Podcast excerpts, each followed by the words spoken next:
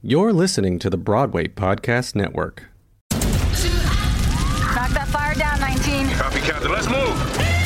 ABC Thursdays. Firefighters, we're family. Station 19 is back for its final and hottest season yet. The subject has explosive chemicals. With fiery romances. You're the love of my life. And Andy is finally in charge. I'm gonna be the best damn captain the station has ever seen. Station 19. All new Thursdays, 10, 9 central on ABC and stream on Hulu.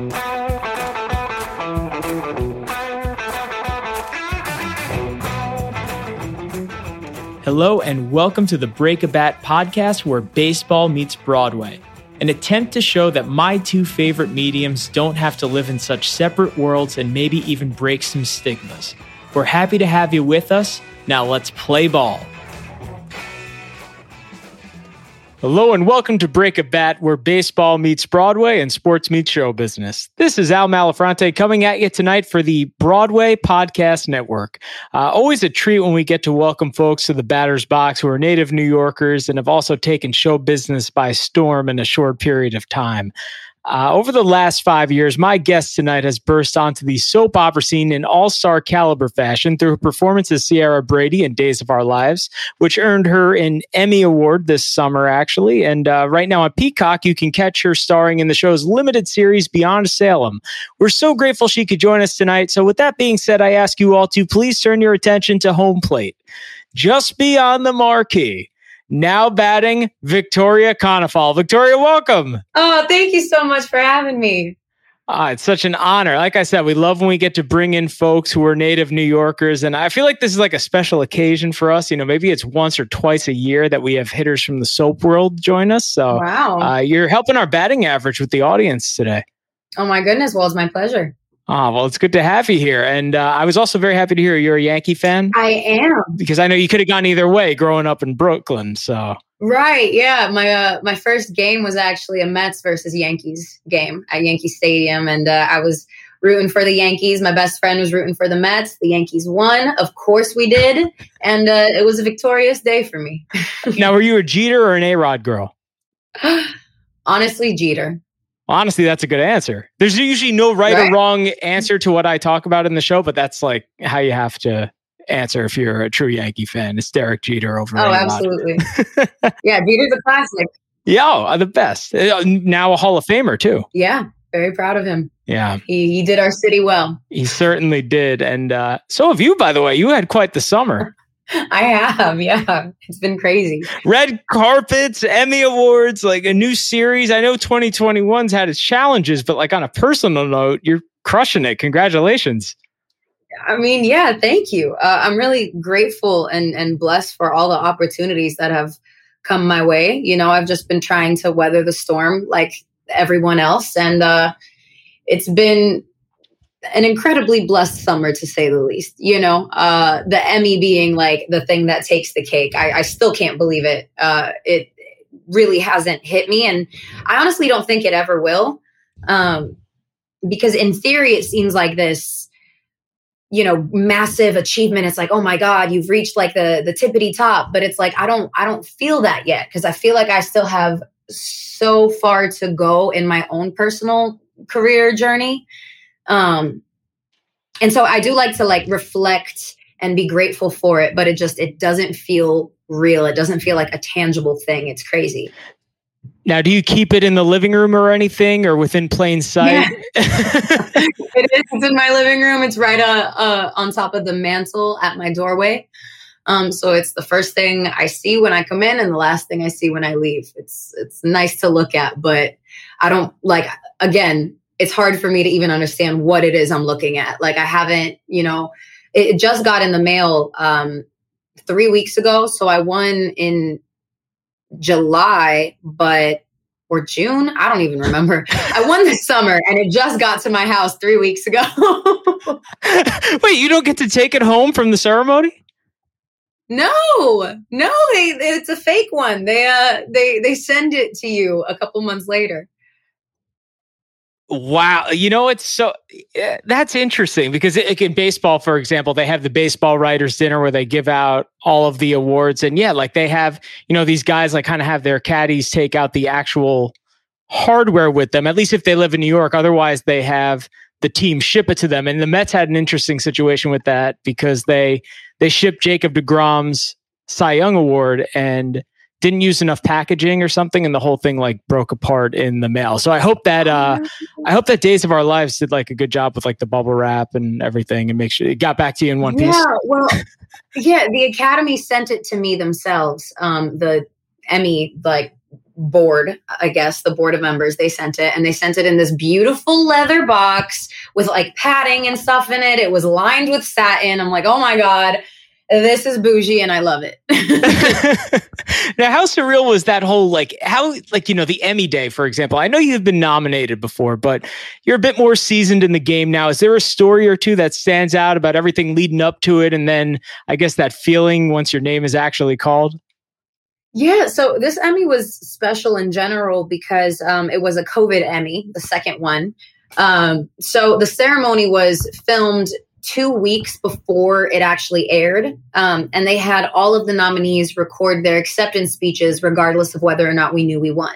So, like the footage from the actual ceremony, that wasn't happening in real time, that was shot prior. Um, they also had me film like my gracious loser face, where they're like, "Yeah, yeah, crazy." I thought they that was something somebody- that they made up on Friends. You remember that with Joey Tribbiani when he was going for the soapies? Oh yes. yep, yep. I remember very vividly. He was also on Days of Our Lives. Dr. Um, Drake Ramoray. Dr. Drake Ramoray. Oh, I'm so happy you mentioned that. Yeah, man. I love that show. Um, but no, it's a real thing. I mean, it's it's not a real thing when the the ceremony is in real time without the the COVID restrictions. But because of the COVID restrictions, they had to put something together. Like they actually green screened an audience in, you know, for like the wide shots. It was all fake. It was all made up. Um, and they they had me sitting on the carpet and they were like okay and they're calling out the nominees and they didn't call your name give us your reaction go and i was like I, I can't take this seriously. So I like looked sad for a second and then I started clapping and then I started laughing and they're like, yeah, girl, we can't use that take. Give us something better. And I was like, okay. And so we filmed it again and I couldn't take it seriously. So they're like, all right, we'll just show your picture. We're not going to, you know, whatever. Um, but they ended up not even using that. They ended up using my acceptance speech because I won, so I didn't even have to worry about that. Oh my god! So you give a you give an acceptance speech like under the pre, like. Let me ask you. So you prepare that weeks in advance? I've actually never spoken to anyone about that. Like, how does that how does that typically work? Even in I mean, a non-COVID time, you don't go off the cuff. Yes, you can. I mean, you you take it uh, as personally as you want. Some people prepare. Some people write, you know, a very meticulous thing. I was not prepared. I'm very much like a last minute thrive under pressure kind of person. So I had written down in my iPhone notes like a couple things that I wanted to say. And once we arrived to the Emmys, um, we did the carpet, we did, you know, the interviews and whatnot. And I thought I was going to have more time before they filmed my acceptance speech. But they're like, all right, and it's your turn, Victoria. And I'm like, you guys, give me at least two minutes. I have no idea what I'm going to say. Like, it's not going to serve either of us if I go up right now. So let me just look through my notes, organize my thoughts. Because also, it feels so ingenuine when you're up there and you have no idea if you won. You're just, you know, it's like you're acting as yourself and I act for a living. I don't want to act as Victoria Konefal, you know, I want to be genuine. And, and so I tried to like put myself in a position of, okay, you won gratitude, ground yourself in the gratitude of it. Like, because that's the only way that I could propel this speech forward to make it sound somewhat genuine. You know, I had no idea that I won. So, um, yeah, I, I, I had some things written down, but for the most part, I, uh, it, it came off the top of my dome. I remember at the end of it, I don't even know why I said this. I'm not Spanish. I'm not of Latino heritage, right? I'm Polish. Yeah, you're I'm Miss Poland USA. Yeah. yeah, like I'm, I'm, I'm Polish. And at the end of my speech, I say, amor, dinero y la pura vida, which means love, money, and a pure life. I don't know why I said that. It just came off my brain. I'm like, I'm not even Latin. Like, what am I doing speaking Spanish, accepting Emmy speech? Like, this is crazy. I was nervous. I guess like to calm my nerves, I started speaking Spanish. Who knows? Uh, but yeah, I uh, I ended up doing that, and that was hilarious. Watching that, I'm like, oh god, what was I thinking? The answer is nothing. I wasn't thinking at all. I was just winging it. How did mom and dad react to that? Oh man, they thought it was hilarious. Yeah, all yeah. right. I mean, they love the they love the rest of the speech too. So um, they were just. I mean, they honestly didn't even care what I said. They were just happy that I won. They were so proud of me. So. Now, now that you're an Emmy winner, I do have to know, uh, you know, with the whole mini series that you've been doing, do you get to offer notes on Ciara and maybe provide on, uh, you know, maybe some of the insight as, as far as where you want to take her? No, I would love to, but no, it doesn't really change much in terms of the way the production treats me. You know, they're they're happy about it, but they're kind of like, all right, and moving forward, you know, business as usual. Um, I would like to potentially have more influence. And I guess I've been playing the character for so long that I do kind of take her in my own direction and they trust me with it because I've been doing well so far. So they let me, you know, uh, ad lib here and there if I need to, but ultimately it's it's their word above everyone else's. Interesting. Well, you know what? That's yeah. that's good that you just kind of you know don't piss anyone off to go back to Joey on Days of Our Lives. Yeah, I'm not sure if you remember, you know, right. telling people that, I think he told the writer that he doesn't watch soap operas and he had to do a little something to get right. out of it. No, that happened in the second interview. Um, I know the show off the back of my hand. Test me with that friend. oh yeah, the so first the one they wrote him off. yeah, that's right. They wrote him off after the first interview because he said that he writes a lot of his own lines, and the writers were like, "You write your own lines? Yeah, write this." And then it cuts to him going, I fall down an elevator shaft.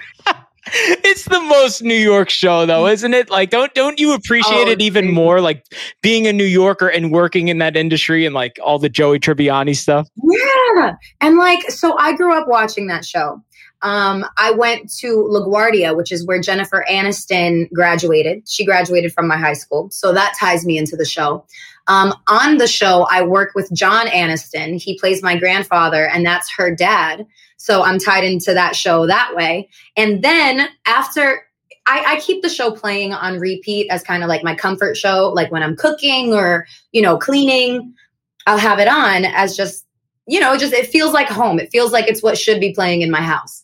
And I was watching it after I had booked Days of Our Lives. And I knew that Joey was on Days, but I never really put two and two together. He has a scene as Dr. Drake Ramoray where he's in the hospital room and he kisses a woman in a coma or who just got out of a coma. That woman was, she plays my mother on the show. They had real Days of Our Lives actors. And I'm like doing my thing. I'm like cleaning or whatever. And I look over and I'm like, is that is that Kristian Alfonso? Is Joey Tribbiani kissing my mother? I absolutely freaked out, cried, called my sister, and I'm like, you will never believe what I just realized. Um, yeah, that show is so close to me for so many reasons, but that that was a moment that stuck out for sure because I look over and Joey's kissing my mother. I'm like, wow, this, this is as good as life gets. Honestly, I'm good from here. Oh my god. you know, I have to ask you this. You know, you mentioned going to LaGuardia High School. Obviously, you were super talented from a young age, but did you ever imagine yourself in soap operas? Like, did you think you were going to be doing that type of acting? No, and I don't think that's, you know, I'm limited to that. Like, yes, technically, I am a star on a, a soap right now. Um, but I'm an actress first and foremost. Like I started in theater when I was seven and I carried that out. And then I've, you know, done movies, I've done horror films, I've done, you know, lifetime films. I did an episode of Modern Family. So I'm like all over the map. I'm an I'm an actress first and foremost. I never thought that I would get a soap. I, I didn't really see that in in my future. But, you know, when I booked days, I was a struggling actress living in LA. I was a waitress. I had four dollars in my bank account. Um, and I was offered a two year contract to be on a soap, and I, I, was thrilled at the opportunity. Like it was my first real big gig, my first leading like you know series. It was epic, um, and I, I love every second of it. I've learned so much. Uh, but to answer your question, no, I never grew up thinking that I was going to be on a soap, and I don't necessarily categorize myself as a soap actor. I'm just an actor who happened to book a soap and is still on it. Now I'm going to use a little baseball parallel here for a second. There's different hitters that will, yeah, you know, they're going to adjust their game based on the type of pitcher. If it's a knuckleballer, you're going to approach that differently than you would someone who's throwing 100 miles an hour, 100 mile an hour fastballs. You're going to approach a left-handed pitcher than different than you're going to approach a right-handed hitter, uh, pitcher. What's yeah. like the biggest difference between the audition for a soap opera, for example, and you know some of the movies that you auditioned for and then booked, or just like you know even the sitcoms? Right. Um, the audition process, I don't say that I wouldn't say that there is a big difference, just because I approach acting with my own technical training and like the way like acting is one and the same for me. You know, like stay truthful to to the script to the situation stay truthful to your on-screen partner you know like remain grounded and truthful in the situation. So the audition wasn't different. What is drastically different is our filming process and the material we are given. Like my character so far has been kidnapped seven times She's been set on fire by multiple different family members four times. She's been exploded in a car. Somehow she survives. Like the shit that we go through is so far fetched and so different that the way I play it is the same as I would play any other thing. It's just the lines and the story is drastically different than anything I've ever done. And also, the rate at which we film is psychotically fast because we air every day, we have to constantly be in production. So the studio is capable of filming three episodes in one day. That's crazy. We do like 180 pages a day collectively. I remember the most that I had to film in one day personally was 80 pages of dialogue because I had three episodes that day. We don't really have time for rehearsal half the time. Uh, and we only have time to do one take.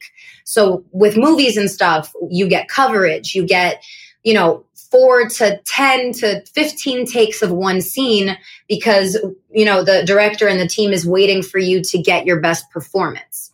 For soaps, it's not necessarily about giving us our best performance, it's about getting it done on time. So they'll give us one take, move on. With the episodes, what you see is what you get. We have one chance to go up there, perform our stuff, and then you you move on to the next scene. Um, so in that way, it's very, very different than anything else in film and TV ever, you know? Um, and because of that, I have been, I feel like my skill has grown at an exponential rate only because I thrive under this pressure.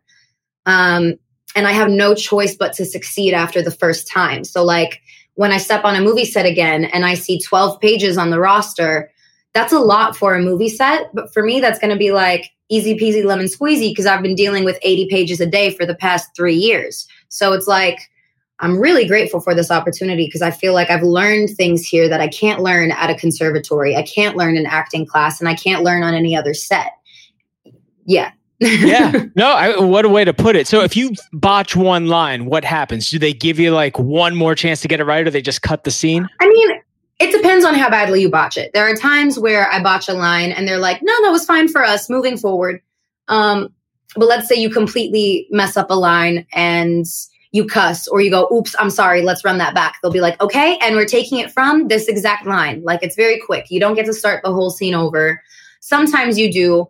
Um, but ultimately, you can't, you don't really have a choice. Like actors have been fired from soaps for doing that too often like messing up the lines too often and slowing down production. Like they they take it very seriously. One of the skills that you need to possess as a soap actor is the ability to memorize your lines quickly is the ability to perform and show up and do your work and not mess up. Um, and I feel like the stigma that people have about soaps and soap actors is like, oh, they're such bad actors because blah, blah, blah, blah, blah. No, no, just because you don't relate to the material and you don't find that enjoyable doesn't mean that we're not some of the hardest working actors in the game, if not the most. Like we work our asses off, for lack of a better word. And uh, I, I think that that people should know like and take that into account and and take us more seriously. Uh, it's like you try to step on the set where we're filming 80 pages a day you know talking about how i've been blown up and somehow brought back to life and do it seriously. Like we can't you know like it's it's it's a lot of work and everyone works so hard. So um I think that we deserve a lot more props than you know the general public is willing to give us, and that's just because they don't understand the process behind what goes into what we do. Right. No, I li- hey, listen, I, I, I'll give you all the credit in the world. Obviously, I um, like I mentioned, it's always a special occasion when we get to welcome folks Yeah. in from the soap world. But however, like you said before, you're not just a soap actress; you're an actress in Right. the most purest sense of the term. I, I actually, I was thinking about that. I, I think you know Jen Lilly as well. You know, it's very similar. Yeah. Look at how many different types of roles she can play as well. I think you're always in the ready Right, right. position based on that uh, you know, you have to be on your feet. So, like, you know, to use a low baseball term, you're always in the ready position. The ball's always going to be hit to you, and you have to think quickly because you don't have all the time in the world. But I think Right. that uh, you know the skills that you exhibit, uh, they show a lot of talent. So you're a very diversified player, so to speak. hmm Thank So, you. I yeah. that. Absolutely. And I have to ask you, how was uh, Beyond Salem proposition to you? Was this on the table for a while, or was this kind of a pleasant surprise? Uh, it was a pleasant surprise. So they called me actually. Um, I got a phone call from one of our executive producers, Albert, That's my and name. uh, he called me. That's Al- my full name. Yeah, yeah, yeah, yeah. Okay. I, I don't hear it that Oh, often. That's why I got so excited. Albert. um, yeah, no, Albert called me uh, on the day of the Emmys, the real ones, the ones where I found out this was beforehand. And he was like, Hey, I know you're probably busy, but I have something to talk to you about. We're planning on doing a spinoff with um, Peacock and NBC. And he gave me a brief little rundown and he was just like, Does that seem like something you're interested in? And I'm like, You know what? That sounds like a lot of fun. Yeah, I would potentially be really interested in that. You know, forward the information along over to the rest of my team and and we'll discuss you know what what to do with this and uh it happened really fast we filmed the entire series in like a week um and it was put into production about a month and a half after i got the call so it was it was quick and and it was a surprise and and i had no idea that it would um excel in the way that it did. Like Sony promoted it, NBC promoted it, Peacock promoted it. It was everywhere. You know, we had a star-studded cast. Uh, Lisa Rinna was a part of it. Jackée Harry, Eileen Davidson. You know, we had some wonderfully, incredibly, and talented, talented people join the cast, and and and it was really refreshing. And and we had more time to to shoot this. Like our shooting days were longer um and we had a couple takes occasionally you know depending on the scene uh but generally we still filmed fast. We still filmed at uh the rate of soap films. But it was nice. It was a nice change of pace and a change of storyline. And also because it was on a streaming service it was treated as a primetime show meaning we had more freedom to talk about certain things and that that aren't necessarily allowed on daytime television like we are restricted you know 4 days of our lives because the audience is a very specific audience and and it does air at like 12 p.m. so it can't be too crazy and raunchy whereas on Beyond Salem, I don't know if you know the storyline, but my character found herself in the middle of a sex party. She was accidentally found in the middle of an orgy and she just walked in on this. And it's like, oh my God. Um, so we had a lot of fun exploring the dramatics of a soap without the soap limitations. Yeah, I mean, I knew about the guns and the jewel heist and everything just from the trailer, Yeah. but the, yeah, the sex Yeah. party that that's that's news to me. That's it. That's uh, Yeah. wow. This is like that happens in episode five, the very last one. so, uh, so that trailer isn't just like Hollywood working its magic. It's really that intense. yeah, absolutely. Wow, wow. So Yeah. maybe you have a. Pri- so does this qualify you for a primetime Emmy next? Oh, I don't know. I don't know how streaming services work with Emmys. Um, I guess it does. We would have to see, you know, who is nominated and and whatnot. But I, I, I assume so. I'm the wrong person to ask. I don't know anything about anything. So The Academy rules. You don't have them like up on the wall. No. right? Like, no, I, I don't. Um, but you know, if I do find out anything, I will let you know. Yeah, well, we'll certainly be rooting for you, obviously. Um, yeah, and now, thank you. Of course. And now, are you out in LA these days full time? I am. Yeah, I actually just got back from New York yesterday for Fashion Week. Uh, that was crazy and chaotic. I didn't even feel like I was home because I was working literally 24 7. Um, but yeah, I've been in LA for five years now, and I try to make it back home as much as I can. I miss New York more and more every day. I do plan on going back at some point, you know, when my career is a bit more stable and I don't have to be out here. But uh, yeah, I've been I've been enjoying my time out here while I've been living. What's been the biggest difference, either positive or negative?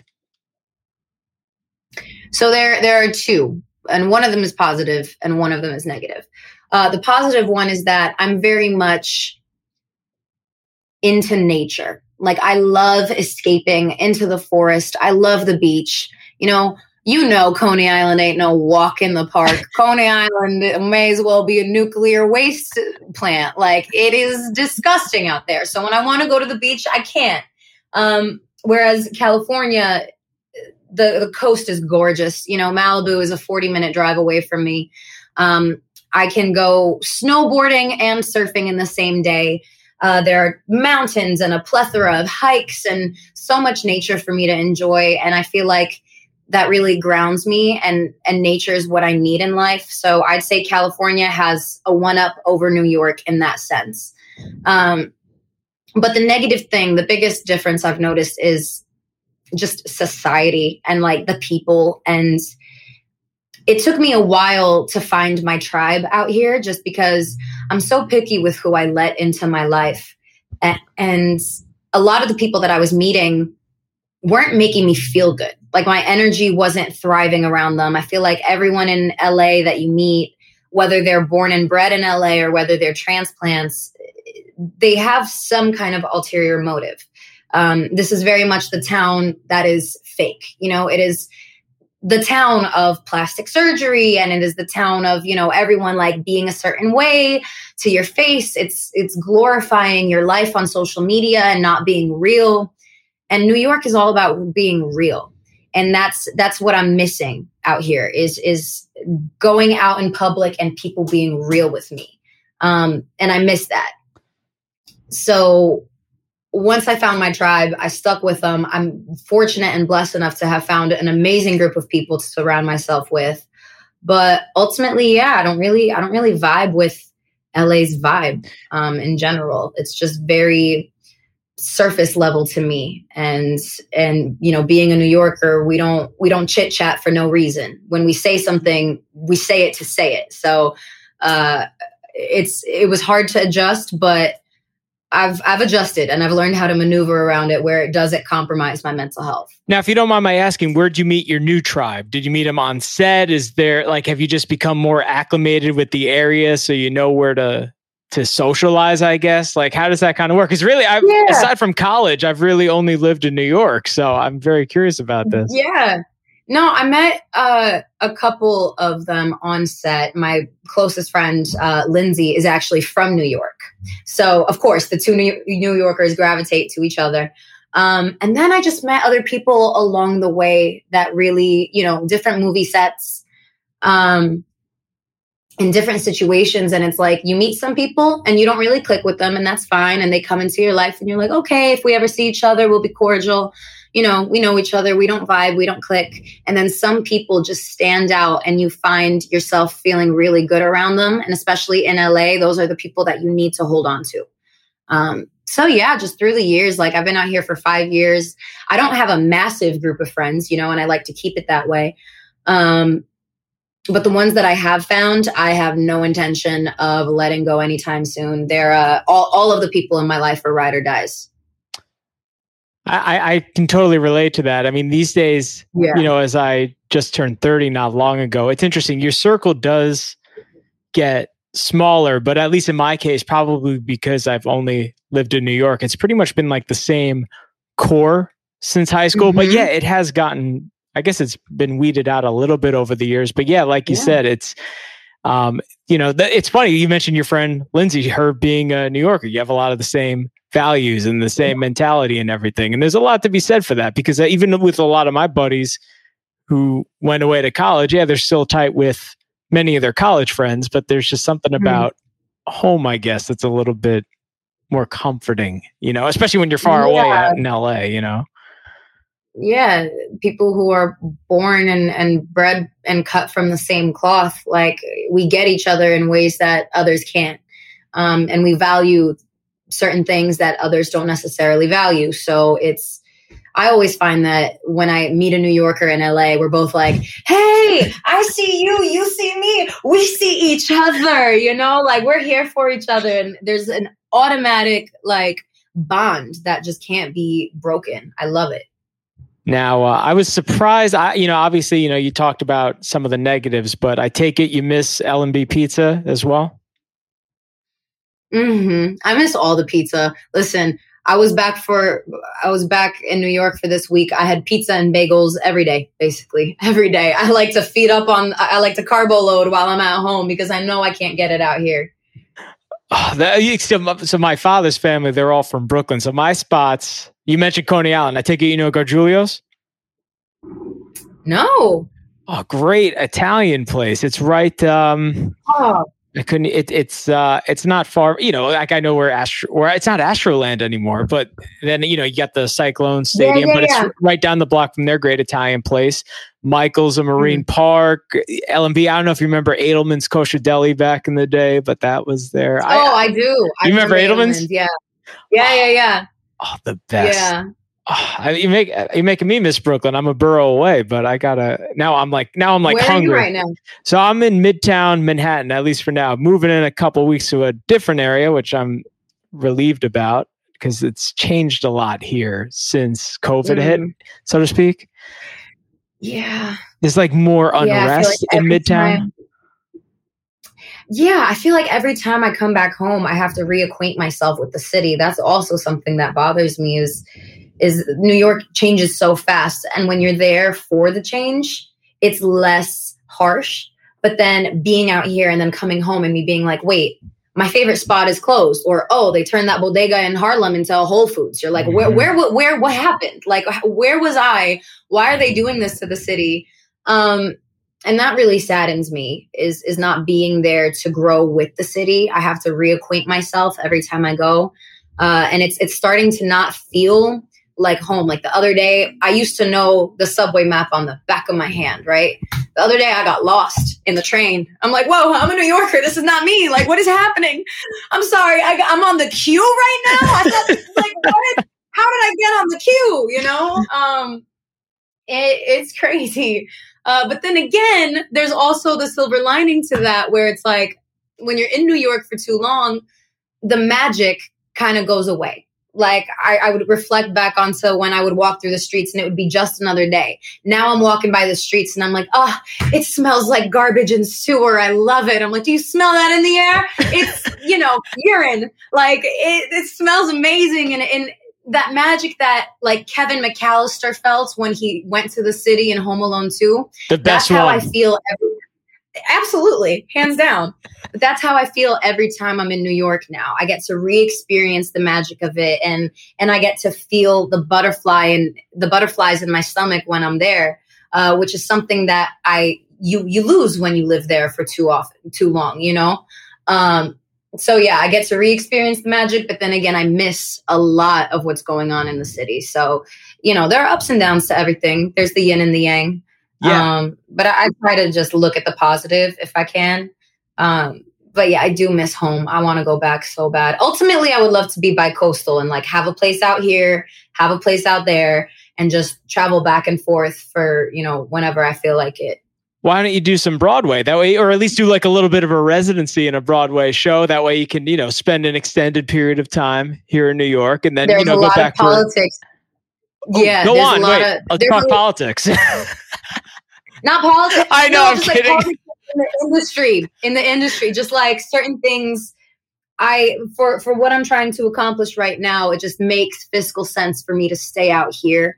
Um, LA is where a lot of the movies and TV shows cast, and they oftentimes need a, a, an LA based person. So, for the sake of my career, I, I do have to stay here. But the second I'm I think that it's all right for me to to go to New York and it wouldn't compromise my career standpoint. Best believe I'm hopping on that JetBlue plane. First class, I don't care. I'm celebrating. Bring on the bubbly. Excuse me, Miss Stewardess, bring on some Moe, please. Moe, Moet. How do you pronounce that? So now you know the uh, sponsors of Beyond Salem are obviously uh, JetBlue and Moet. no, but can they sponsor me in my life? JetBlue, if you're listening. Friend ambassador. oh my god, that's too good. Now, mom and dad are still in Brooklyn, right? Um, my mom bought a house in Staten Island because okay. she was sick of living in an apartment. She wanted a home, okay. so uh, now she has a house out there. And yeah, my my dad is still still in Brooklyn. Now, did you when you were growing up, were they big into the arts? Is that kind of how you caught the bug? No, no, they weren't actually. Um, I just I found the passion by myself when I was seven. Uh, I, I was always a very creative kid. I would express myself artistically in a plethora of ways. Um, I remember I took a roll of aluminum foil once and I created a fashion line. I, I created clothing and I, I, performed a little runway show for my family, dressed from head to toe in aluminum foil tiaras and crowns and, and you know earrings and and all that. I even made myself aluminum foil shoes. Like I was always a little weird and I would always find a way to express myself in an unconventional way.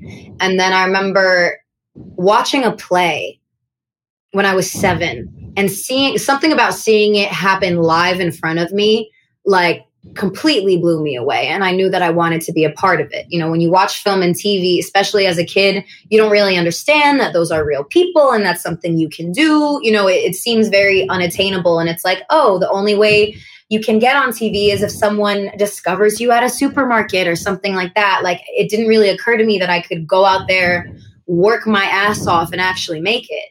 Um so i just wanted to be in plays and, and, and do it for my own personal enjoyment and and you know like i i did have a backup plan. I did go to college for psychology and criminal law. Like i i was supposed to be something else but i can't see myself working any other job other than this. Like i can't. I i'm gonna be an actress for the rest of my life and and i'm not gonna take no for an answer. No matter how long it takes no matter what happens i'm gonna get to where i know i'm destined to be you know yeah, you have to have that mentality because it's the survival of yeah. the fittest, and especially mentally more than anything. Yeah, if you don't have faith in yourself, you're setting yourself up for failure. If you don't believe in yourself, who's going to believe in you? Like, That's who's right. going to, you know? Yeah. Hell yeah! I, I, you don't have to convince me. I'm very much of that belief myself, and um, you know, yeah. it. I mentioned before, you know, you've accomplished so much in a short period of time, but uh, I want to preface you for a moment. It might get tough here on Break a Bat uh, with this little segment that we do called Fastball Derby. Victoria, are you familiar? Okay. I'm not. All right. So I want you to picture your, Yeah. So Fastball Derby. So now I take it during your first Yankee game, uh, Mariano Rivera was probably still pitching for the team. He was probably the the closer for the Yankees. No, probably. I can't remember. I was very young. so if it was before 2014, then Mariano was still on the team. He had a nasty, okay. Yeah. So it was before then. He had a nasty pitch mm-hmm. called mm-hmm. a cutter. And basically, his main successor has been someone who's the complete opposite. His name is Aroldis Chapman. And Aroldis Chapman is a closer who throws just pure heat. He's the fastest throwing man of all time. He throws uh, 105 miles an hour at times, which is a major league record. Uh, so when you're in the batter's box against him, you got to think quick. So in this circumstance, um, less any neck tattoos. I want you to in visual uh, visualize me as Aroldis Chapman as you know the pitcher on the mound throwing really fast, mm-hmm. and you have to swing as quick as you can. Um, I'll ask you a question, and you tell me the first thing that comes to your mind. How does that sound? That sounds great. That sounds like it happened on an episode of Friends too. oh, wait, uh, Phoebe, Phoebe, and Joey played the game where it's like, okay, north route or south route, where he was trying to figure out how to get to Vegas.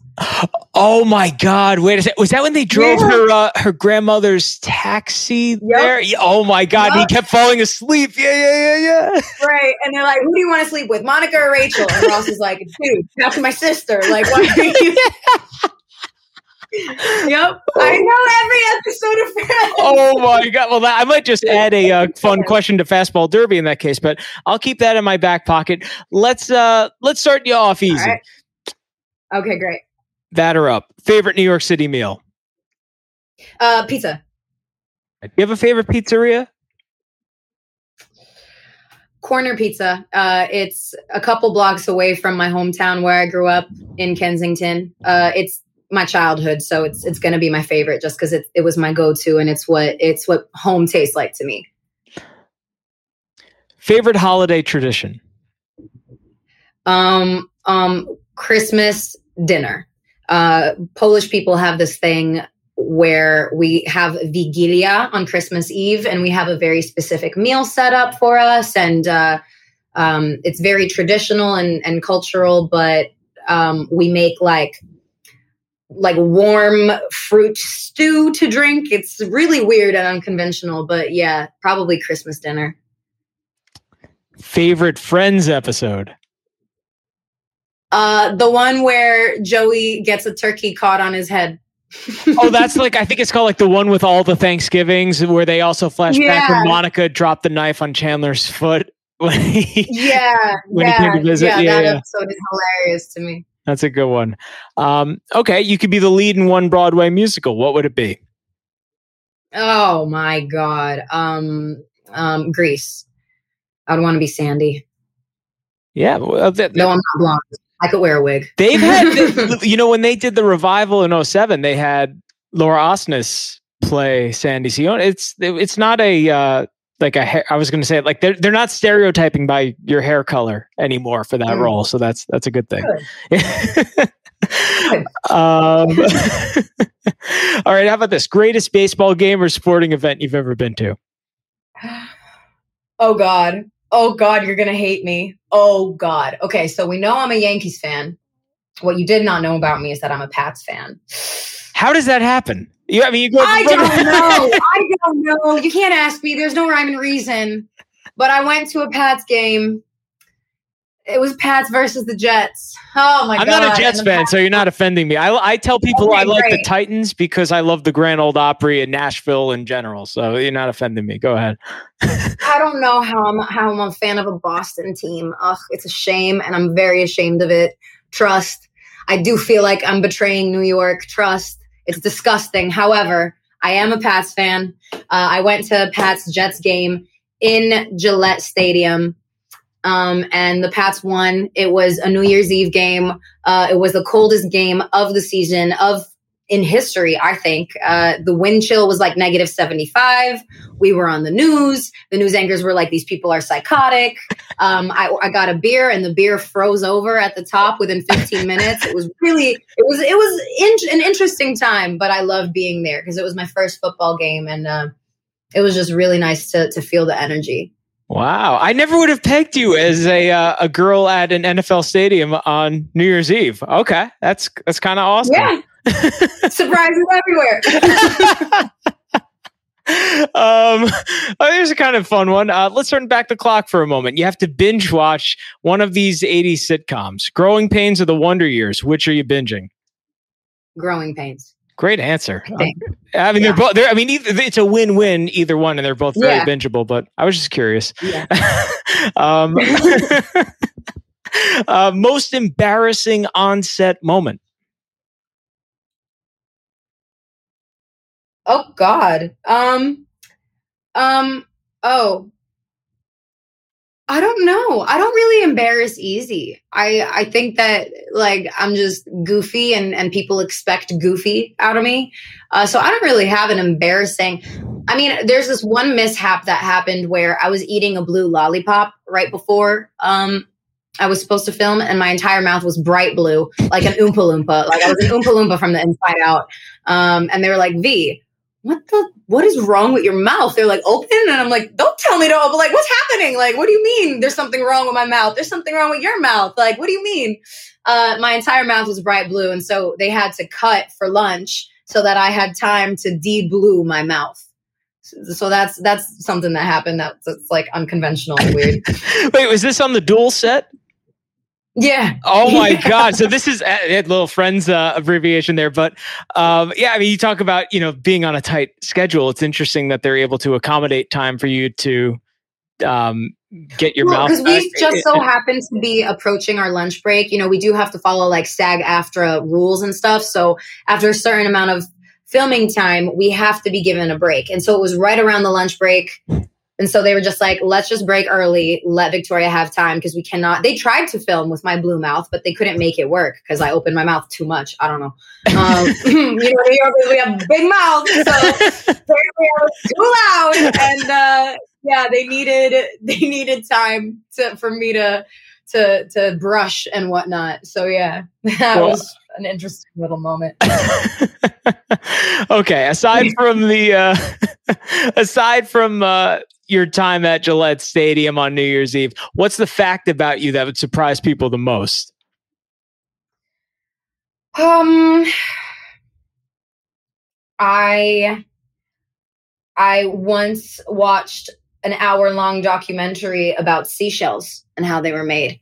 I'm like a random nerd and I know so many random facts about different things. Like I don't know uh, a lot of like American history and whatnot. I don't know what most people would know, but I know random things like um, um, 98% of koalas are lesbians. I know that. Like I just know mad random facts that's something that I have a lot of interesting knowledge in my repertoire. Yeah. that's interesting. I mean, I mean, listen. Yeah, first of all, I would never peg you as the type to sit down for an hour and watch a documentary about seashells and those, you know, those seashells. Seashells are so cool. Seashells are basically the fingernails of the ocean. Like they're so cool. Yeah. I'm, I find ordinarily mundane things interesting. Like I'm such a nerd at heart. I'm such a little nerd. I love it. they, uh, listen, I mean, you mentioned going to Malibu before. I mean, there's probably nothing more beautiful than that. I haven't been there in about 10 years to tell you the truth. last time I was out in Cali in general, I was 21. But just that mm. that shoreline, do you actually like go out and collect seashells now in Malibu? So the seashells in California are particularly boring because of the algae um, and the biosphere that the seashells live in. So this is where my knowledge comes in handy. Uh, the most interesting looking seashells are those in um, the southern areas of the world because the climate and the the way marine life is set up down there basically allows for seashells to be um, more beautiful in color and different shapes and whatnot. The the seashells in Northern America are typically like the white, you know, Sally seashells by the seashore kind of things. So, yeah, I don't really collect them out here, but every time I go abroad, I collect my seashells. That is very cool. Um, now these are like our standard two closers. I have a feeling I know what you might say, but you're just full of surprises tonight. For this uh, next question, I'm really curious to hear where you take it. Uh, favorite moment in your career so far? A favorite moment in my career so far. Tempted to say the Emmy, um, but honestly, there was this one time that I auditioned for Batwoman, um, the new CW show, when they fired Ruby Rose or or she left. I don't know what happened with that, but Ruby Rose had to be replaced, and um, I went all the way. I was runner up. It was between me and Javicia, the girl who actually booked it. Um, but I was so close. I could taste it, close to being Batwoman. And that, although I didn't get it, that moment to me was like, but you can, like you're capable. It was kind of like a a pat on the back and a little, you know, sign from the universe being like, keep going, you're almost there, you know? Um, so that, you know, that tied with my Emmy are, are two of my favorite moments in my career. Wow. See, I, I figured that you'd end up saying the the Emmy, but little stories like that, I just love when we get to kind of uncover those deep dives here on yeah, that's so cool to hear. Well, uh, this is the last uh, one that we use to wrap every show, and um, you got to think about this one because I'm. It seems like you you're very smart and you have a really good head in your shoulders and i'm sure it's rooted in a great upbringing the people you surround yourself with um, but what is the best piece of advice anyone's ever given you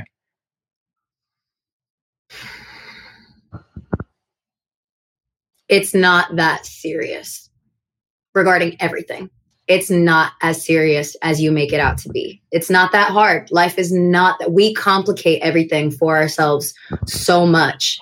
Um, and, you know, we take everything personally and very seriously. And it's like, it's not that deep. It's not that serious. Take most things with a grain of salt and and move on. You know, don't try to overthink anything. And this applies to personal relationships, professional relationships, um, how you feel about yourself, how you feel about others, how you feel about social media. Like, don't take everything too seriously. I needed live to life for yourself. Yeah, I, you know what? I needed to hear that today myself. You know, just because it's been a crazy week and was feeling overwhelmed in some ways. And honestly, you it's not you, that deep. Yeah, you just in general brought it's not that serious. You're right. It's not. It really isn't. It's, Yeah. it's I think we I'm all sorry, needed were to you hear saying? that. I cut you off. No, I was just saying it's like it's it's it's refreshing to because you know we're recording this at about you know j- around six o'clock on the East Coast time here, so I had like a pretty long work day and it was just nuts. And uh, this was like I, I feel a lot better going into dinner tonight after you know your little bit of wisdom, so I don't have to like lose sleep over the chaos that Wow. ensued on my Wednesday here in New York. So thank you for that. Yeah. Yeah.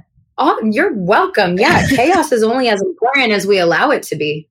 Like we can allow it to affect us or we can acknowledge it and move on and like just, you know, decide to be happy. And I know it's easier said than done. It's it's it's hard to step back and just live a fruitful, happy, stress-free life. You know, I'd be lying if I said I didn't feel stressed this past week going into fashion week was one of the most stressful weeks of my life. Uh everything flipped upside down for me. I had a whole like mishap with technology and everything, but it's just like the only way to get through it is to remind yourself that like you don't have to take it so seriously. Life is so short and so fun if you let it. So, yeah. Wow. Uh, By the way, it looks like you were having a, all things considered, uh, you know, we shouldn't take social media too seriously, but it looks like you were having a nice time during Fashion Week. So hopefully you can come next time you come back to New York and everything. Uh, be sure to Mhm. stop by Broadway because we'd certainly love to, you know, meet you one day because uh, this was awesome. for you were sure. such a light in the batter's box, Victoria. Oh my God. Thank you so much. oh my God. Such a great time tonight. And uh, for the folks at home who may want to connect with you on social media and see what you're up to and everything, where's the best place for them to find you? Uh, I am the most active on Instagram. I do have a Twitter, but I don't go on it because I can only handle so much social media at one time. So I've chosen Instagram as my designated uh, platform, and that is at Victoria Konefal. It's just my first and last name. Awesome. And uh, listen, thank you so much again for coming on the show tonight. This was an absolute blast. Yeah, thank you for having me. It was so much fun. Oh, my pleasure. And uh, be sure to catch Victoria on Peacock. You can uh, view Beyond Salem in its entirety right now. And we were just so happy that we were able to put this one together. And uh, I hope everyone in our audience certainly enjoyed it as much as I did. So, with that being said, this is Al Malafronte signing off for Break a Bat in the Broadway Podcast Network. We'll see you next time. Thanks for listening to Break a Bat. This is produced by the fine folks at the Broadway Podcast Network. Visit and subscribe at bpn.fm slash breakabat. You can find me online at break underscore a underscore bat underscore podcast. And you can also find the Broadway Podcast Network on Instagram at Broadway Podcast Network. It's been so great having you here with us today, and we'll see you next time.